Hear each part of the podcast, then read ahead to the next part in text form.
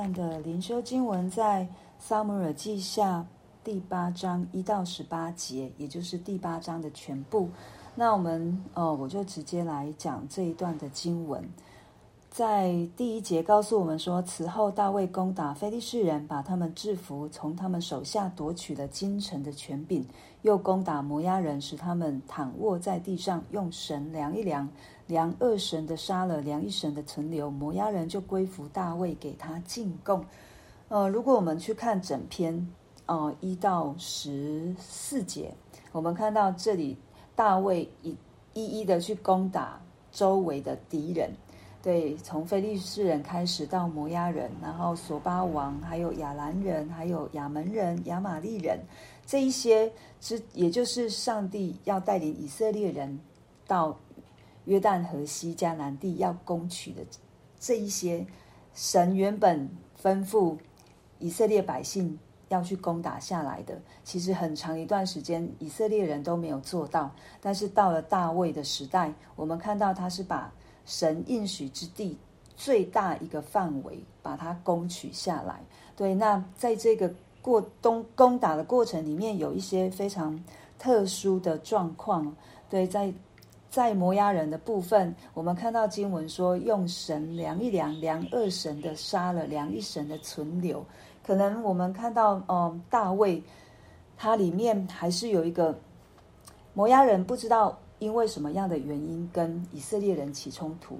但是大卫人就顾念到摩押人是自己祖母的一个他的血缘，他也是跟他有血缘关系的，所以用量恶神的，他把那个对自己对以色列百姓最大的威胁，把它降到最低，他仍旧保保留了一些人，就是。可能身高是跟以色列人差不多的，就跟我们一般人一样的。那量二神的可能就是巨人这一些，对，他把危险降低，但是他也没有不顾念亲情，他也是仍旧顾念亲情，把一把一些把一些人存留了下来。然后他在这顾念当中也有一个部分，就是当他被扫罗追杀的时候。他的父母也曾经在摩押住过，我相信摩押人也对他的父母有所照顾。那我们看到大卫，他真的是一个心里面会去顾念之前别人在他身上做了什么样的恩典的，他会他会去报恩的人。对，虽然在打仗当中，他仍旧会去顾念之前这些人对他们家或者是他自己做了什么事情。所以在这里我们看到。量二绳，量一神，为什么会有这样的部分？这是可能我们可以去思想的地方。然后接下来就有很多的，可能在索巴王、亚兰王他们合起来要攻打以色列人，对，都没有都没有都没有得胜，反都是以色列人得胜。就好像我们看到这一这一节这一段，就是大卫的那个攻打。对于敌人的攻打，打就是势如破竹。对，一打哪一个国家，哪一个国家就被打败了。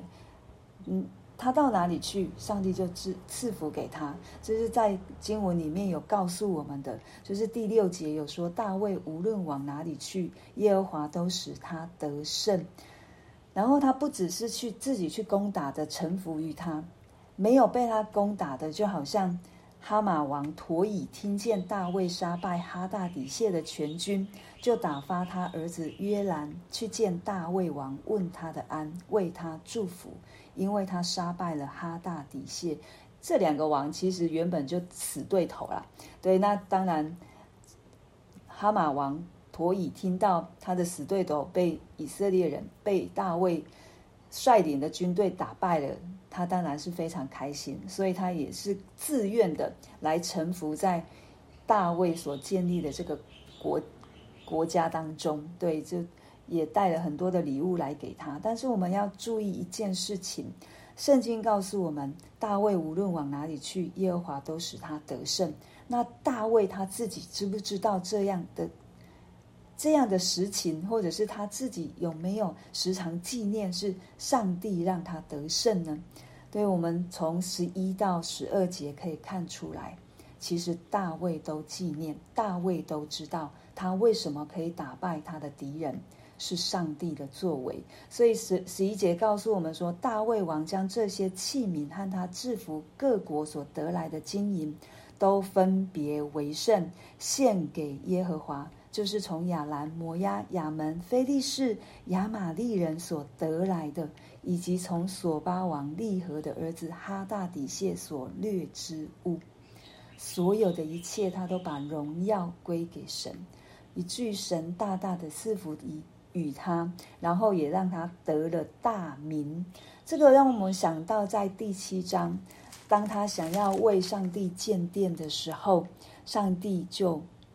跟他说：“你不能为我建殿，但是，但是上帝应允他，在第第七章的第九节，上帝说：‘我必使你大，必使你得大名，好像世上大大有名的人一样。’上帝知道大卫对他的心，上帝知道他是一位忠心良善，他所。”蒙神拣选的人，所以上帝按着他的应许成就在大卫的身上。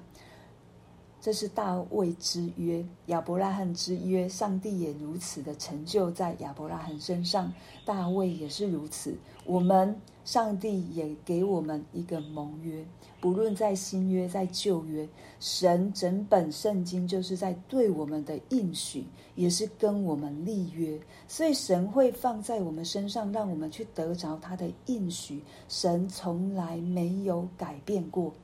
他怎么说，他自己就会怎么做，会坐在属他的儿女们的身上。神也给我们时间来磨练我们，来造就我们，让我们可以更多的去认识他。不论在服侍，不论在工作，不论在家庭，或者是我个人的生命当中，神都会透过很多的方式让我们认识他，以至于时常在他的约里面。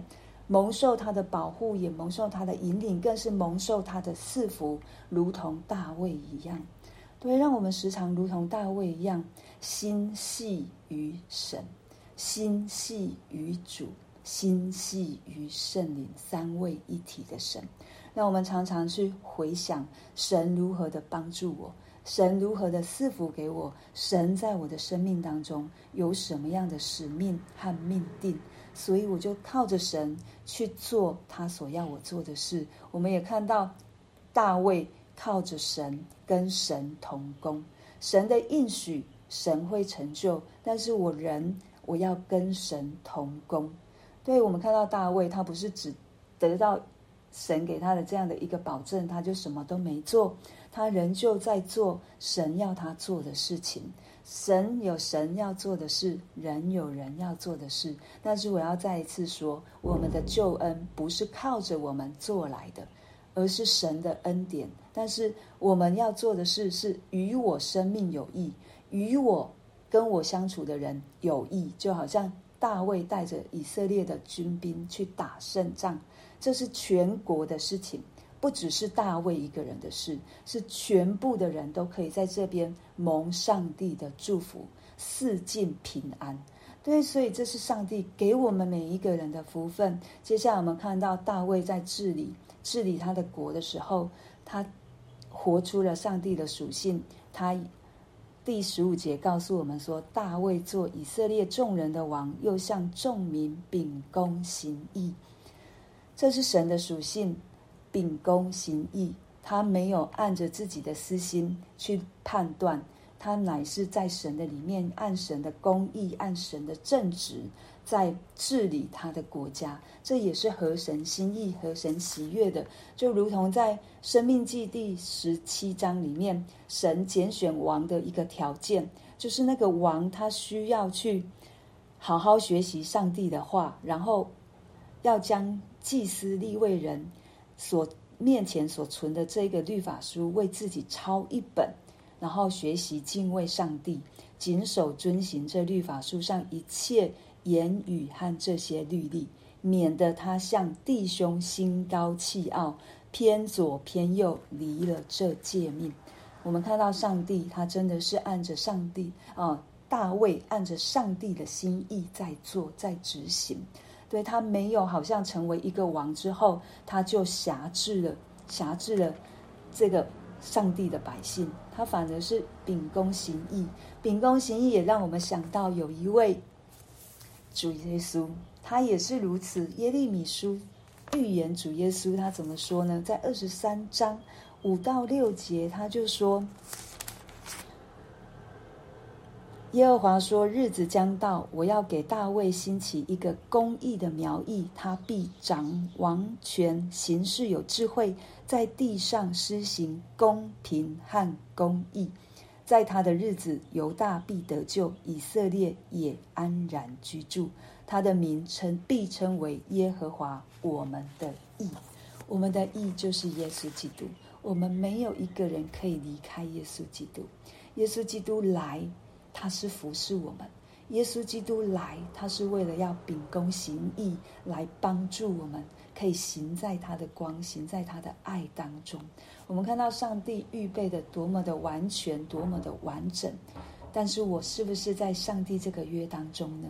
我是不是跟耶稣基督有关系呢？对，在这里我也想到大卫，他没有因为自己是一个王就去辖制任何人，他是在治理，他是在管理。就好像耶稣基督在马太福音对他的门徒说，他的门徒问说：“来抢谁要坐在耶稣基督的左右边的时候，耶稣基督跟他们说：外邦的王和这些权贵都是来辖制人的，但是你们不是，你们不是这样，你们来是要来服侍。你们中间谁愿为大，就必做你们的用人；谁愿为首，就必做你们的仆人。”正如人子来，不是要受人的服侍，乃是要服侍人，并且要舍命做多人的赎价。主耶稣来，他不是做地上的王，他来是要活在上帝的里面，做神国的王。对，所以他来是来服侍我们。我们呢？我们跟随主的人，我们也应该是去服侍。那我们神要我们服侍的人。也是来服侍教会，看到教会的需要，我们也如果可以，希望大家都可以，就加入到教会里面来服侍教会，来服侍神所要我们服侍的这一些可能还在外面流浪的羊群。对，这是神透过今天的话语，让我们看到，神要我们去夺回我们的产业，神也是帮助我们夺回产业的。然当神帮助我们去得到、去战胜的时候，我们应该把荣耀归给神，不是把荣耀归给我们自己。然后我们跟弟兄姐妹的相处，我们是秉公行义，在教会的治理上也是秉公行义。我们没有一个人是辖制任何一个人，因为主耶稣来，他也不是辖制我们，他来乃是服侍我们，也让我们可以去服侍其他人。我们就按着今天我们所听见的来祷告。